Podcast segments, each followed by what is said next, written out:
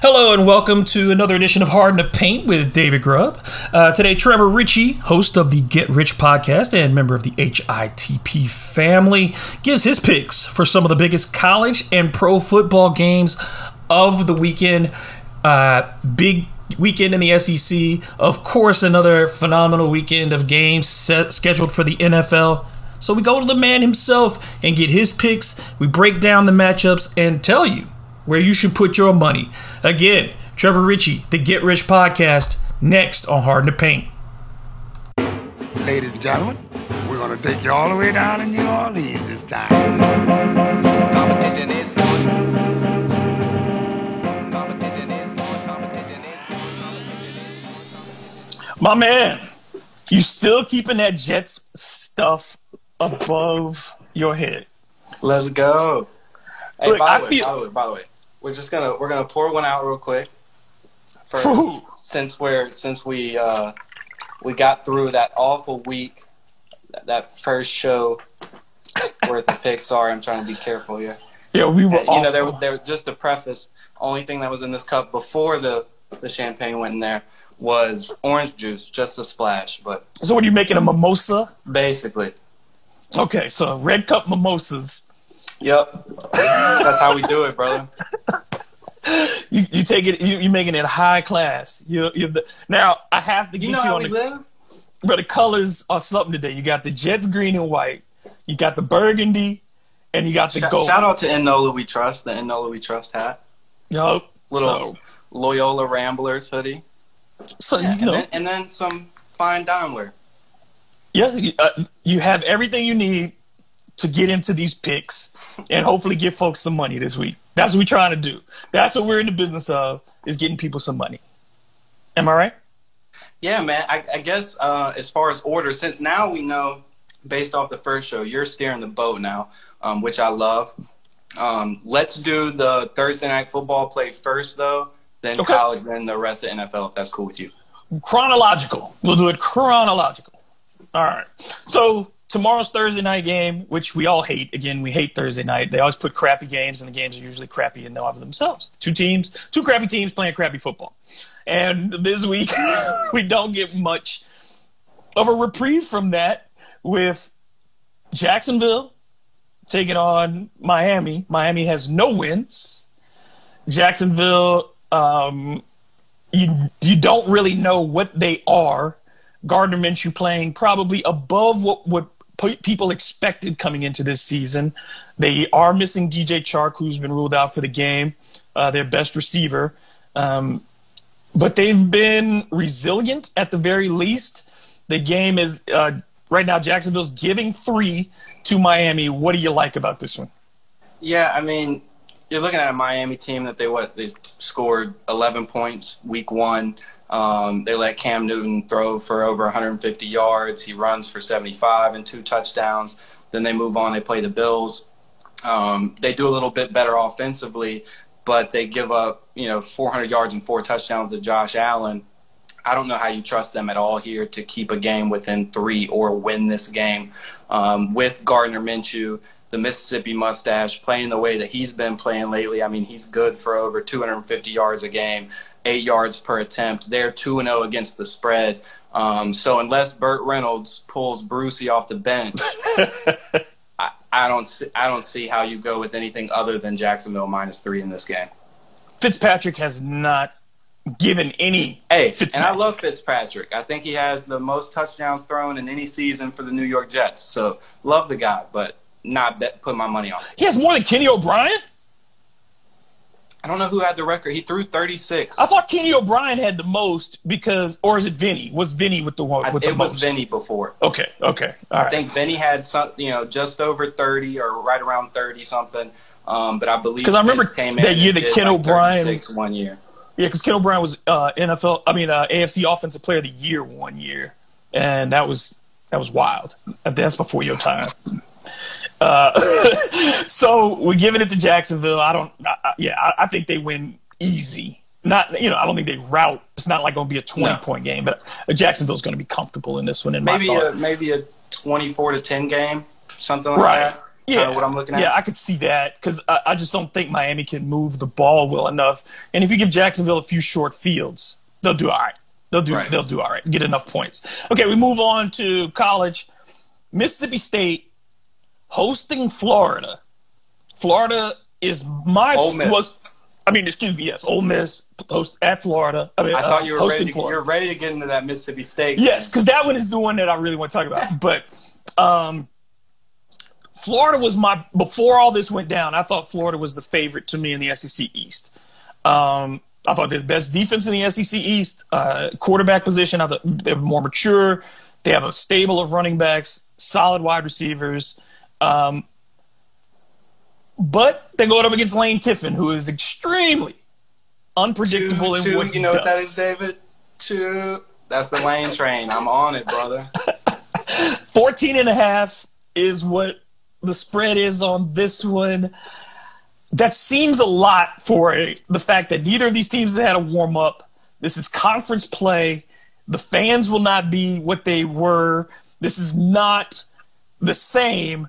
I don't see these games being as broad as a lot of people have them in college football this week. And you're talking about an Ole Miss team where, yeah, they've struggled to win the last couple of seasons, but Lane Kiffin's coming back to the SEC, and the one thing that you left him out of anything that you could have given him was a hell of a lot of talent on offense. And so when you do that and you give me two scores, which you're kind of seeing this spread creep closer towards 13.5, getting closer to 13, then we start to have a different discussion. If you give me two touchdowns around 14, that's where I got it at, Ole Miss plus 14, then you have to like it. You're kind of relying on a little bit of the hype. Lane Kiffin to do some different things. Don't quite know what their situation is going to be at quarterback. They have three deep at running back that are real players.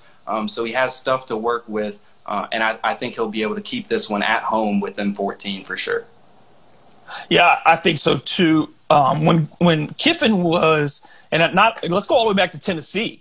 No, they didn't win a ton of games that one year, but they were very competitive with a team that had less offensive talent, I would think, than this Mississippi team now. So I just feel in week one, nobody has seen what Lane has to come up with. There's no film.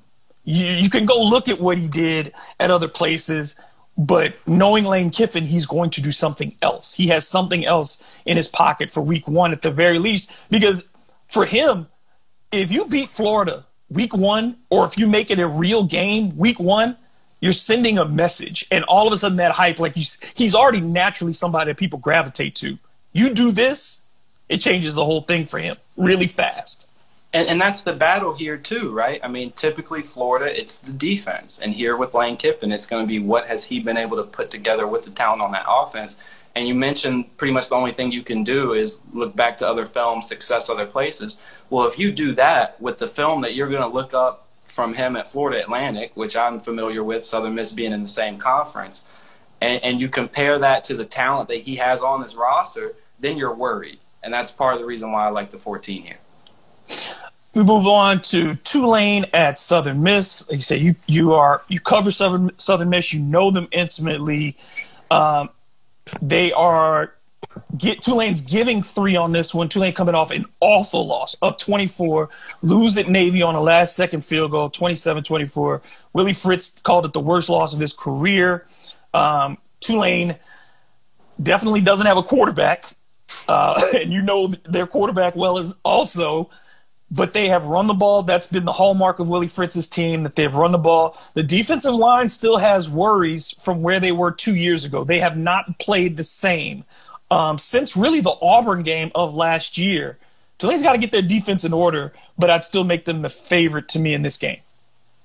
Yeah, definitely at 3 points. I mean, right here, every game that we go to, it's going to be about the number. And with Tulane at 3 points, you have to feel comfortable. You say what you want about Keon Howard. Yeah, I saw him at Southern Miss. We had those conversations there, the same conversations that are starting to creep over into the Tulane crowd now. Been there and done that. Also love the kid. Also know that the kid's a leader for sure. When he steps into the room, people still listen.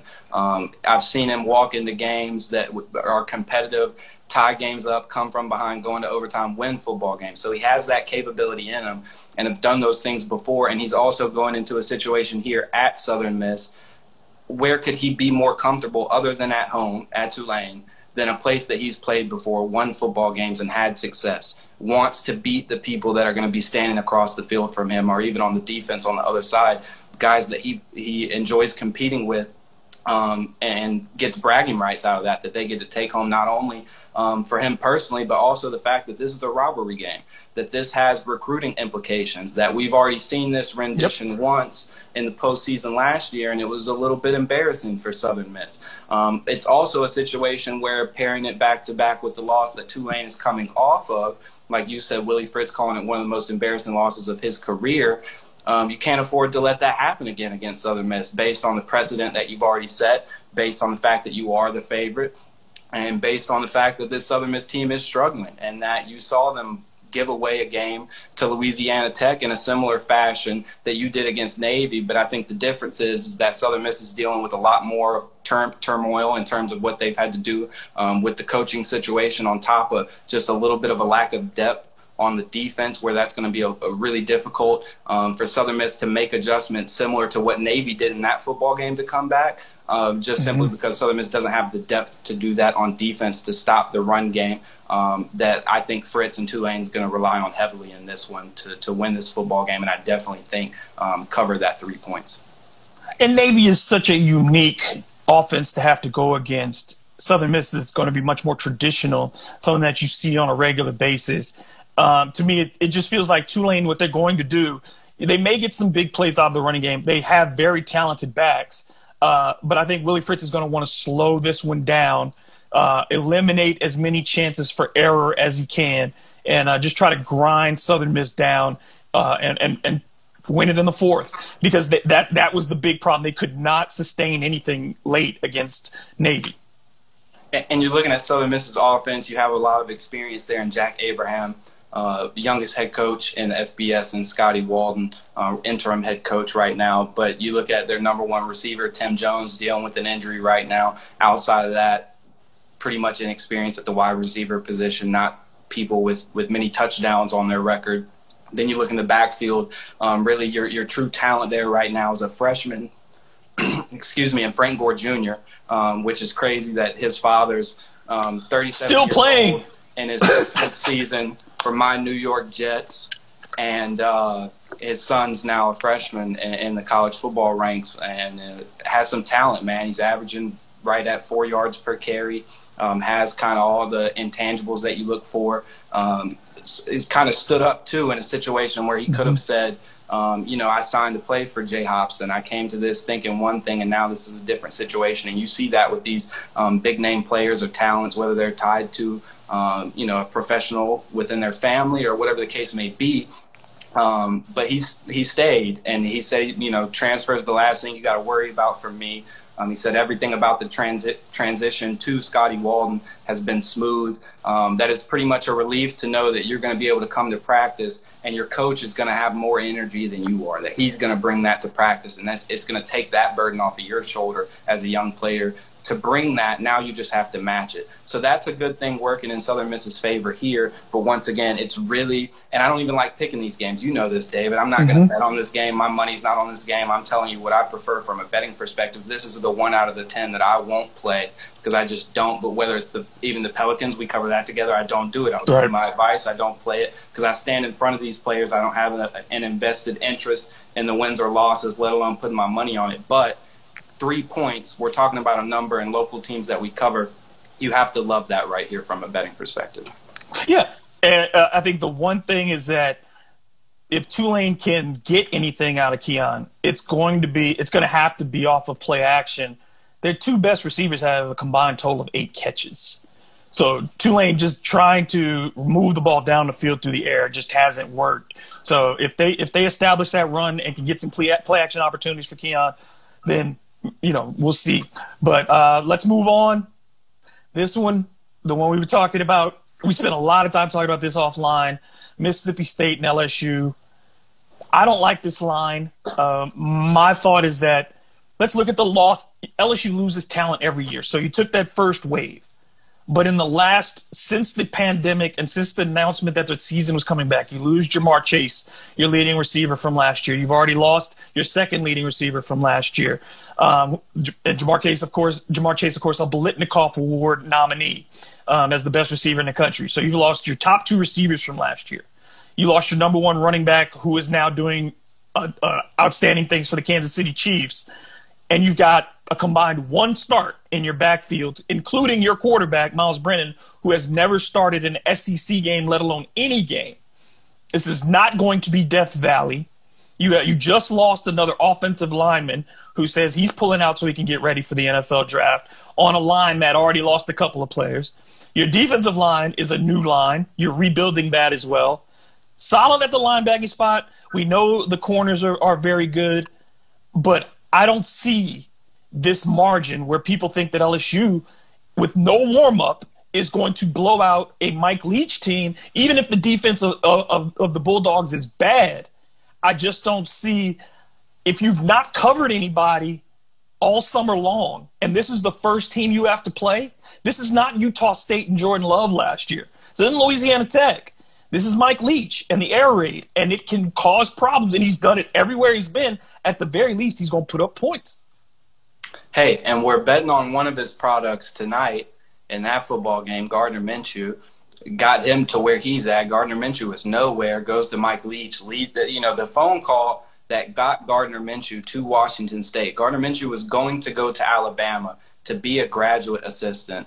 And start becoming a coach, right? He was essentially giving up. Mm-hmm. Mike Leach calls him and say, hey, do you want to lead the nation in passing? Is that something you're interested in?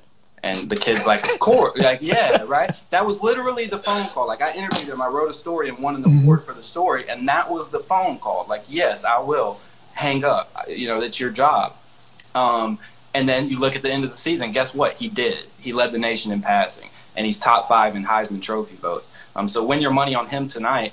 But you're right. I didn't really look at it from that perspective. Either side you look at it, especially from LSU's perspective, when you have to come out and you haven't covered anybody, and the first thing that you have to go up against is the mind of Mike Leach with an experienced either Mike Leach is going to have a very experienced quarterback transfer from Stanford or an extremely talented freshman playing, no matter what he decides. And he'll probably play them both.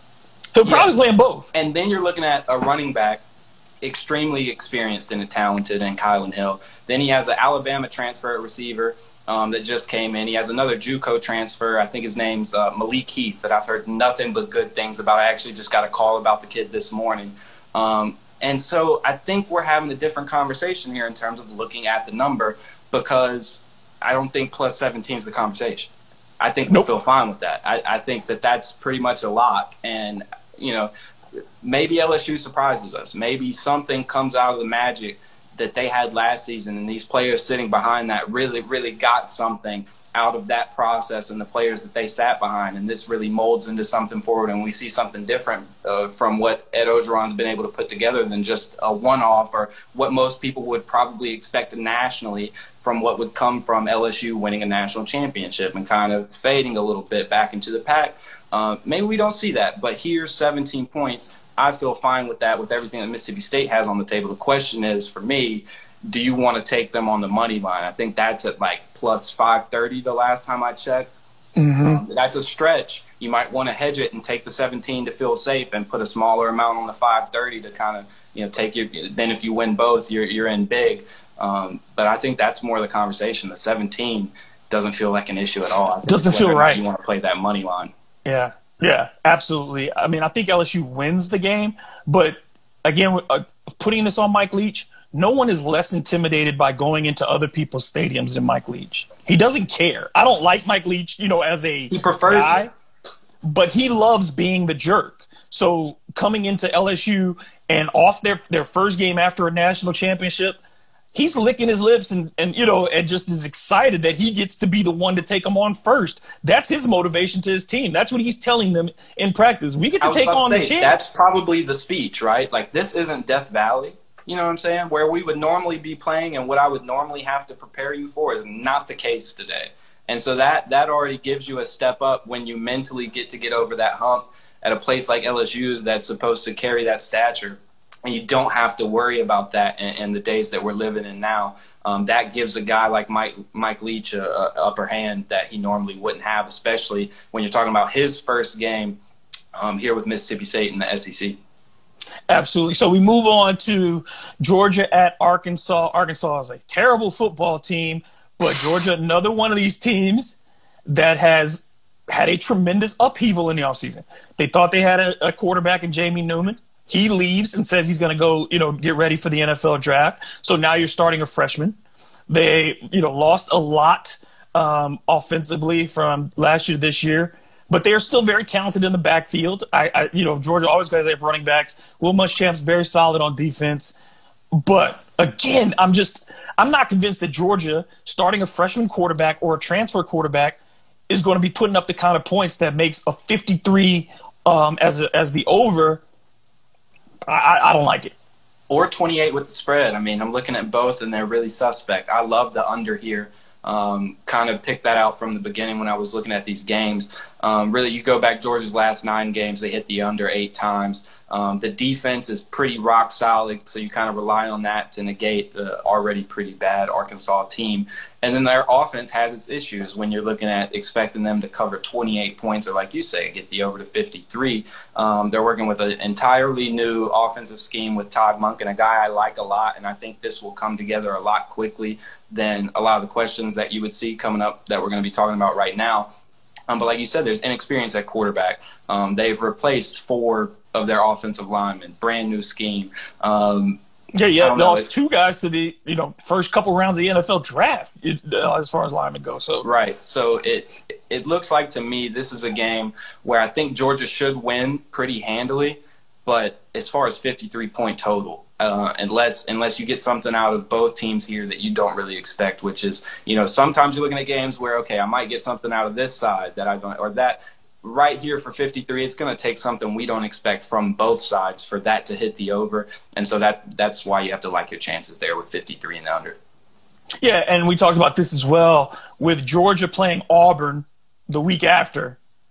I think Georgia pulls its starters once it gets a comfortable lead, takes the gap, pedal off the foot off the gas. This feels like a game that's kind of like a 31-3 kind of game. You know what I mean? Where you just get out of there. Well, when I saw the 28 spread, I'm thinking 28-0. That was my first question in my head. Like, is that what you're thinking there? I don't know. You're cutting it close with what you said. That's why I didn't think about touching the spread at all. I just focused right in on that total because I didn't see any way they get to that together. We move on. This one, another one, it feels just like Florida State, it is amazing. There are few programs that have fallen this fast from being a champion to being a bottom feeder in a conference that when they joined – they won the championship the first 11 years they were there. Now they take on a rejuvenated Miami team. The turnover chain is back. They've got a little bit of swagger back in Coral Gables. I think they run through the Seminoles. I think it's an absolute blowout, especially with the way that King's been playing lately and the way that he's approaching this. Like right now, I looked into one of his interviews leading up to this game, and this is like a resume stamp for him. I mean, he wants to be able to stamp, okay, I beat Florida State. That's a different way of looking at things in terms of an athlete. That's not even X's and O's. That's looking at this like I have to have this for my legacy. And football play, that's something a fighter does. That's normally the people in the fight game do that. So when you see someone mentally look at it that way, especially guy that last week he goes 18-30 for 325 yards and 3 touchdowns, and I think his rating was over 180. I mean, absolutely insane. And you're talking about the spread here against Florida State is 11.5 points. He did that against Louisville last week and beat them by 13. And you're talking about a Florida State team last week. They played Georgia Tech, and that's a 16-13 loss, right? So I don't know how, once again, maybe there's a little switch up and you get something different because normally, when you led into this one and you were like, this is another one, I kind of had deja vu from the first show we did. And we didn't have great success. And all of those games kind of felt like, oh, this is a give me. And it didn't turn out that way. So fade them if you want. But we didn't have anything then. Right. We didn't have any sample to see. And I think what we're being here, we've been more cautious this week, I think, overall. But in this case, I don't see how anyone looking at what Florida State has done and already the noise around that program after 1 week where people were starting to call back for Willie Taggart, who, you know what I mean? Like, that shows me, I would imagine after Florida State's offseason, where the coach got called out by his players, yep, that locker room is going to fracture really easily, in my opinion. And if they don't play well against Miami early, if it feels like they're getting their asses stomped a little bit early, I think they quit. And that's the thing, that not on each other, I think they quit on the coach. Yeah, my thing with the number two, like I said, it all boils down to that 11.5. If this was closer to 13, approaching 2 touchdowns, maybe I hesitate a little bit, but this was another one closer to a lock at 11.5 points. If they were able to do that and cover that against a team like Louisville, and then you consider all the things that you just said about Florida State, there's no way that you shouldn't have confidence in them being able to do 11.5 this week. And they're at home, right? Yes, so they're at home. And yeah. So, yeah, I just don't see it. And then we go to the NFL Sunday. We are very familiar with the Las Vegas Raiders now. They are better than we thought. They are more physical than we thought, even with their some missing depth on the offensive and defensive lines on Monday night against the Saints. They were dominant physically. Josh Jacobs running with anger. He only had 88 yards, but it felt like more because of the way that he ran. So I like what Vegas is doing. The Patriots, Cam Newton looked phenomenal last week as far as throwing the ball. Why did I say Wes Welker? That's what it's like, right? They're all the same. They're all like the same guy. But it's like Renfro? No. For New England, your boy, not Welker. What was it? Not Edelman? Edelman finally going downfield. Edelman had the game of his life last week. He never went downfield like that with Tom Brady. So the explosiveness in New England is really interesting in this. They put up 30 points last week against Seattle. Vegas puts up 30 against the Saints. The over is 47.5. I like the over. Yeah, 47.5 was too low. Like you said, when you look at a Las Vegas team that's averaging 34, scored 34 in both of these first 2 games, and then they're giving up 27 a game. And then a New England team that I don't remember what they scored 20-something against the Dolphins week one, and then 30 last week against Seattle, a game they probably should have won. So I don't know how to play the spread here in terms of New England being -5, just because I still don't have my grip on the Las Vegas Raiders just yet, in terms of whether or not they can pull out a game like this against New England, because New England's still figuring a lot out. And the way that Bill Belichick coaches, that game plan changes week by week. So it's not really a matter of rhythm. It's a matter of matchup more so than anything. I mean, yes, rhythm comes in terms of just players getting the game under their feet and learning how to operate within the system. But here it's more of a matchup thing, which is why I don't love – a 5-point spread. But in terms of 47.5, where you expect, both teams have been on a roll lately where they're, over 30 points, you'd like 48. You look at this as a 28-24 type of game, maybe. Yeah. I wouldn't play with the number too much. I wouldn't play with, this isn't one where I'm like, it's a lock. This is way too low. I wouldn't play with 48 too much, but I think they're enough to, if you're looking at 24, I think they get past that together. All right, we move on to San Francisco, who will not be starting Jimmy Garoppolo. And then you have the Giants on offense missing their own pieces. A rookie coach going up against a very experienced play caller in Kyle Shanahan, maybe, if not, in that top 2 or 3 of innovative offensive minds right now in the NFL, and a Giants defense that's suspect. Yeah, so San Francisco giving up 4. I understand it with the offense, and they do have some injuries on defense as well. This is a shorthanded San Francisco defense. I think it is a close game, closer than we think, but I don't know if 4 is close enough. Yeah, I understood the 4 points when I saw it. I immediately wanted to take it. I immediately did take it, but I understood it. At the same time, I think Nick Mullins spits in the face of 4 points this weekend.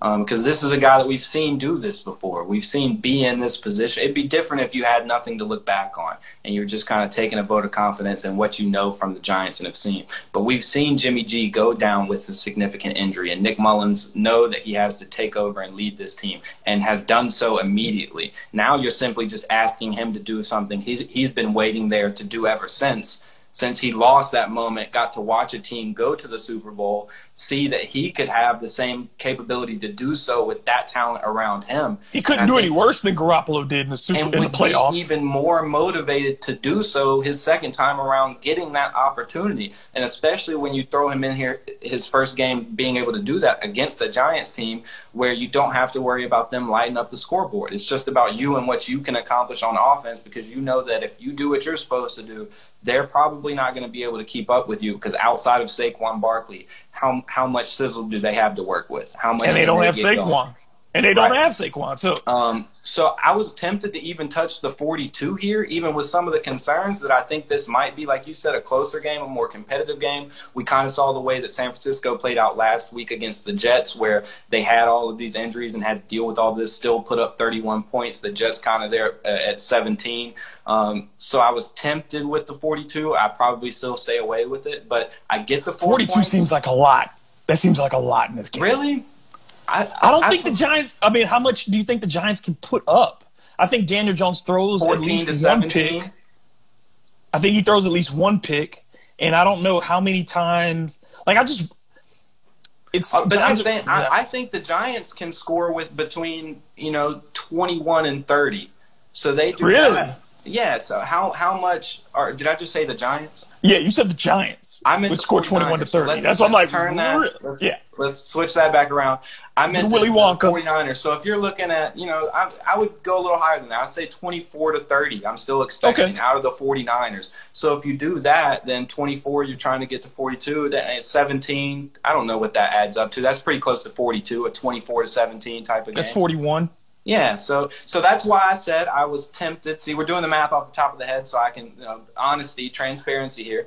That's why I was tempted, but I probably still stay away with it. I don't think it's too much. I think it's something to think about. But the 4 points, it's so iffy though. That's like walking a tightrope with that 42. This is too much of a throwaway to begin with. So if you're going to even consider the 4 points, then don't do both. Don't invest that much money in this football game, please. 2 more to go. Seattle hosting the Cowboys. Seattle. We talked about this. Russell Wilson, right now, if I was calling it, he's the MVP of the NFL over the first 2 weeks. It would be between him and Aaron Rodgers most likely, but the caliber of opponents that Russell Wilson has beaten is higher than what Rodgers has done. He's in that mode where it's just whatever he does is going to work. A 5-point game at home for Seattle just seems wrong.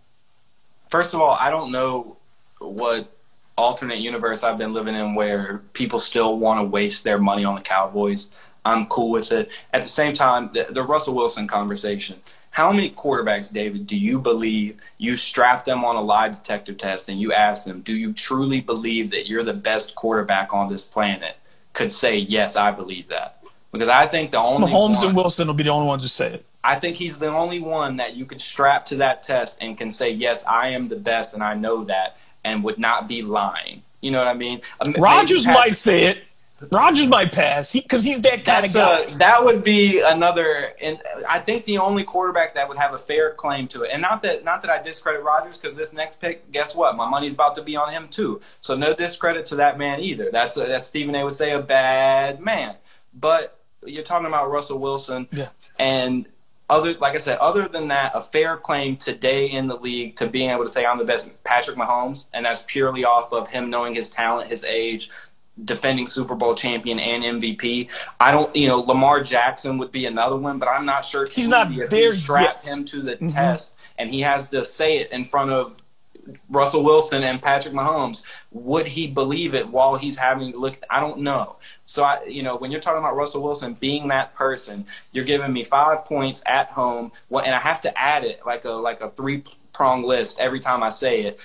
With that coach, Pete Carroll, and that defense that's going to get better, hasn't been great, going to get better with Jamal Adams, a play once again I love, wish he still played for that team. But after what you just saw from Dallas last week, a football game that I don't care what the score said, you lost that football game.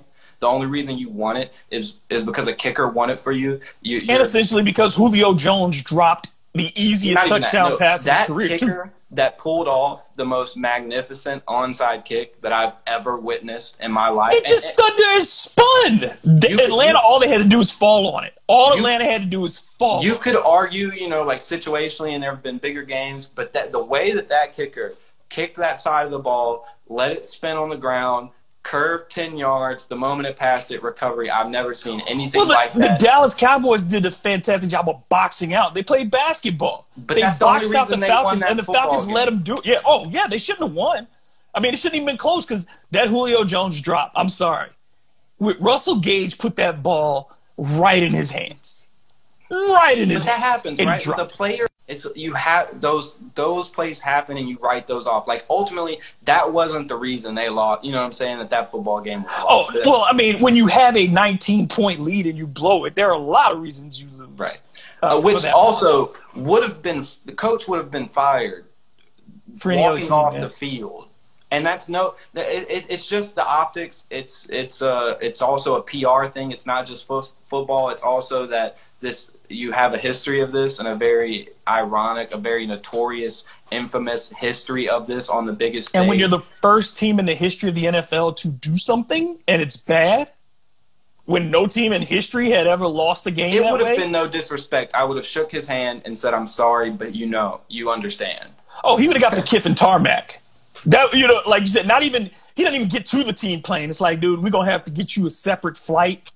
It's booked. It's okay. Don't worry about it. It's okay. Yeah, you're getting on Southwest. We're going to take the team plane. We're going to put you on Southwest so you can socially distance. Bring a sandwich. Make sure you check in 24 hours beforehand. So everything's set. Don't worry about it. We got you in Zone A. You're good. But, I mean, and this is also more of a statement about the Cowboys than anything. The fact that they still – they really lost that football game no matter what the outcome was. Should be 0-2, right? And there should be no one considering putting their money on – whether they win this game, whether they cover this spread or not, you shouldn't be putting your money on them. If you're putting your money on anybody, it should be Seattle -5, a team that's already 2-0 against the spread. And I told you guys when we did this first show that – normally the 49ers and Seattle are the two teams that I like to roll with when I can. I haven't been on the 49ers every week because they're dealing with some different things, but Seattle was number one. What did I call it the first week? I think I called it my Bible verse. You give me the right number with Seattle and the list every time. With them every Wilson, time. That coach, that defense, it's a Bible verse. You take them. So I'm still here, 3-0. All right, we end with one that, in my mind, And this is interesting. So for folks who don't know, I was on a conference call with the NFL crew from ESPN, Mina Kimes and Dan Orlovsky, and we talked about this game. They both feel, obviously the Green Bay's the favorite in this one. Their concern is that, Green Bay's +3. Favorite. Are you sure? What? You better maybe I looked at the wrong thing. I'm sorry. New Orleans is +3. I've looked at. The Green Bay damn well should be the favorite, but what I looked at was the Saints are a field goal favorite in this one. The over-under's at 52.5. The Saints are giving – now it's down to 2.5 for the Saints now. So, but that's that's why are they giving 2.5 to this? I understand it's a home game and you give 3. Is Green Bay at home? Who's at home? No, this is in New Orleans. So you give 3 to the Saints, but advantage. You get home field even despite. But do you feel like this was a toss-up? Otherwise, this doesn't feel like a toss-up to me for a Green Bay team. Yeah, it hasn't been challenged, but I would say the first 2 weeks, Green Bay clearly put up 40 points both weeks. Their offense has been great on every level: receivers, runners, and Rodgers playing fantastic. This will be their first kind of test, but you're playing the Saints without Mike Thomas again. There are questions about Drew Brees. There's questions about the offensive line. There are questions about the secondary. 3 points at home, and it's not a real Saints home game. Again, you're not going to brother. It just feels like you take Green Bay heavy on this one. If they're giving you 2.5, take it. I got it +3. Why not? I mean, to me, it came down to one, the number. I mean, it was just simply the number. Two, what quarterback do I trust more in this position? Because I think this is a game more so than anything where that really matters against two guys of this caliber. And I'm, you know, maybe you can answer this question before I kind of get into the stats. When's the last time Drew's looked this bad to start a season? I say 2012. Yeah, that was bad. That was a bad start to the season. But so that's the thing this year, something like this in 8 years. But the thing this year is you don't have Mike Thomas to bail him out. And ESPN put this one out. They said he's averaging 4.82 air yards on his passes through these first two games, and that's the worst we've ever seen from him with the Saints, and that's the worst we've seen from any quarterback since Brett Favre in 2009.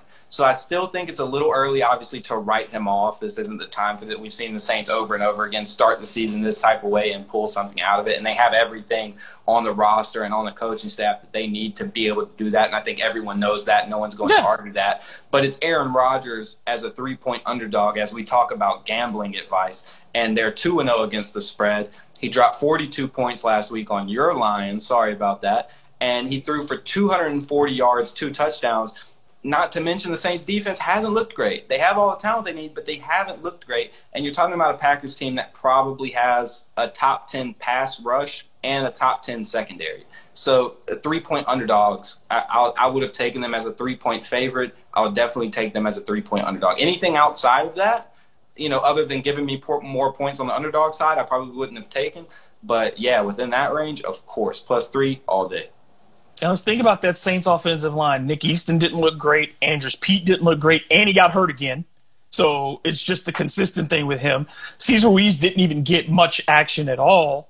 So that line is still a question, which means that – and we know a collapsed pocket is the worst thing for Breeze. He does not like it when he feels that pressure up the middle. People still sleep on the Packers defense. People still Just because it's been the narrative for so long with the Packers and Aaron Rodgers. But they've had some solid defenses the last few years. Not bad defenses at all. But you know how that goes? It's kind of like the AD joke that used to be there for that whole time. AD needs help. When are we going to get AD more help? That's the same thing with Aaron Rodgers. It doesn't matter what you give him. He needs more help. And that's just, when you look at this from a betting perspective, not quite the case when you look at a vulnerable team in New Orleans, where once again, the advantage, you know, necessarily home field doesn't mean as much, but you're talking about mentally a guy where if you look at the things that Aaron Rodgers has been saying lately, that's part of the reason when we just had that conversation earlier, you brought him up because you hear the way that he talks with the confidence that probably, honestly, most of what I've heard out of him is basically said when you read between the lines, Jordan Love pissed me off, right? You know what I mean? What you expected. I found a new love for the game. And no, you found a new love for keeping your job and knowing, you know, finding the confidence in yourself that I'm that dude, I'm still that guy, I'm going to play till 40, and he has to take it from you. Whether they drafted him to take the spot or not, he has to take it from me. So when you're betting on these guys that are kind of fighting more with themselves than they really are the defense that are across from them, those are the people that I'm going to bet on more so than especially when everything lines up with the vulnerability, the number, that type of confidence, then it's just a one side of the bet that you have to go with. And especially if Green Bay can get the Saints to abandon the run early because they chose to do it last against the Raiders. They chose to give up the run in the second quarter. You're up double digits, and they abandon the run the second quarter. If you do that against Green Bay and you give Aaron Rodgers more opportunities on the field, it just feels like a recipe for disaster. I'm like you. I don't think the Saints are washed at this point, but I think this is going to be a rough start. I think that this is very much a team that right now, looking at the schedule, I think they get off to a 2-3 start. They bounce back. Who do they have next up? They got Detroit next, at Detroit. They'll beat Detroit. I think that might be Matt Patricia's last game, because he's going to lose this weekend for sure. You might look at a favorable spread there next week, depending on if, say, Green Bay takes this game, takes it handily. You might be going into a week with the Saints kind of down on their luck, where you get a favorable spread against the Lions that you might want to look at. I don't know. We'll see what it looks like. Yeah, we'll see what it looks like next week. That's our picks. You want to run through them again? Give just a quick summary. Yeah. So first of all, tonight, obviously, Jacksonville -3 against the Dolphins right at home. Then we had Ole Miss college football +14 against Florida. We had Tulane -3 against Southern Miss. Mississippi State +17 against LSU. And I think the money line, if you want to consider that one on Mississippi State, there was +530. I'm still going to think on that going into the weekend. I'm not sure yet, but man, that's probably the most tempting one of all of these. Then Arkansas, Georgia, the under 53, Miami, Florida State. Like, well, as I'm scrolling through this, I've scrolled back up to that Mississippi State game twice. It's like magnet. It's like a magnet making you look over and over again. Right, because that's just, like I said, if you're going to bet the 17, and I probably put a decent bet on that, then if you're looking at +530, then you're just kind of hedging the bet and saying, hey, if I'm going to win that, then I'm pretty confident they keep it within 17. Why not take the profit too if some way they win that football game? Which 17 just feels disrespectful.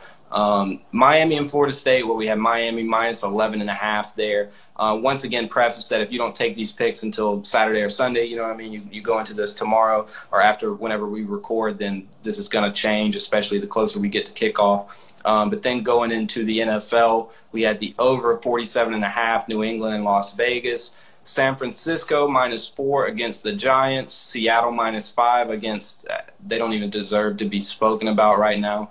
And then Green Bay +3 against New Orleans. Those are the picks this week. All right, man. So, folks, check out the Get Rich podcast. Follow him at RichieTMR. And we are about – I just loaded up your logo onto our Takeover Media site. We're going to start transferring your stuff over there. I'll send that stuff over to you later today. Yeah, so for those who don't know, Trevor is being fully integrated into the family. He's going to be fully integrated to the Hardin' to Paint family, and so we're going to have space for him as well, so you can keep track of everything that he does. He writes, he pods, so we're going to keep track of that. And thank y'all so much for checking in. This will be up on his page. This will be up. We'll have it recorded and everything else, so you'll still be able to come back and check it out before the games are played. Trevor, you want to close with anything? Man, I'm hoping I do a lot better than 1-9 this week. I don't think you could do much worse. But the good thing is that we're still ahead. We're still above 500 in terms of since I've started the show. And like I said, I had a little deja vu. It felt like the first week they all felt like give-me's and they weren't. But I also texted you that weekend and said, God, I just hope I lose the rest of these. Like I legitimately if you're gonna be bad through the. So did we really lose 9? I mean, that's the question. Did I really – because by the time I lost about 4, I was really rooting for the other pick. So I didn't – even though my money was one place, my interest was another because I already knew all – I texted you, and I think it was the Rams. Yep. I think I bet on the Cowboys, and I said, put your house on the Rams tonight, and you'll be rich, and you just liked it. So hopefully that's not the case. If it is, fade the picks and get rich. It's one way or the other. I don't care how you do it. But I'm hoping we have a much better week this week. Me too.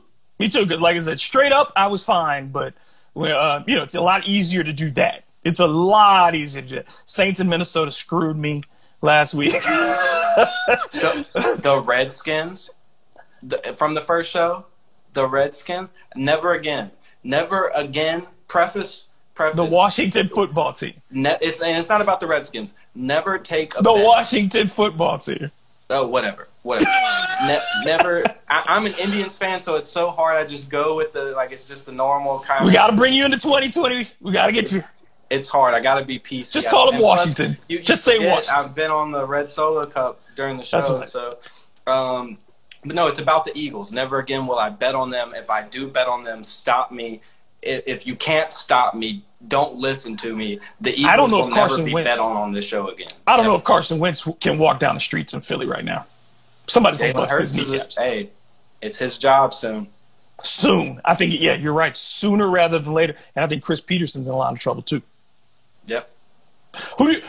Just random before we get out. If you were betting, who's the first coach to get fired this year? I'm saying Matt Patricia because looking at the new owner, Mrs. Ford, she is very serious.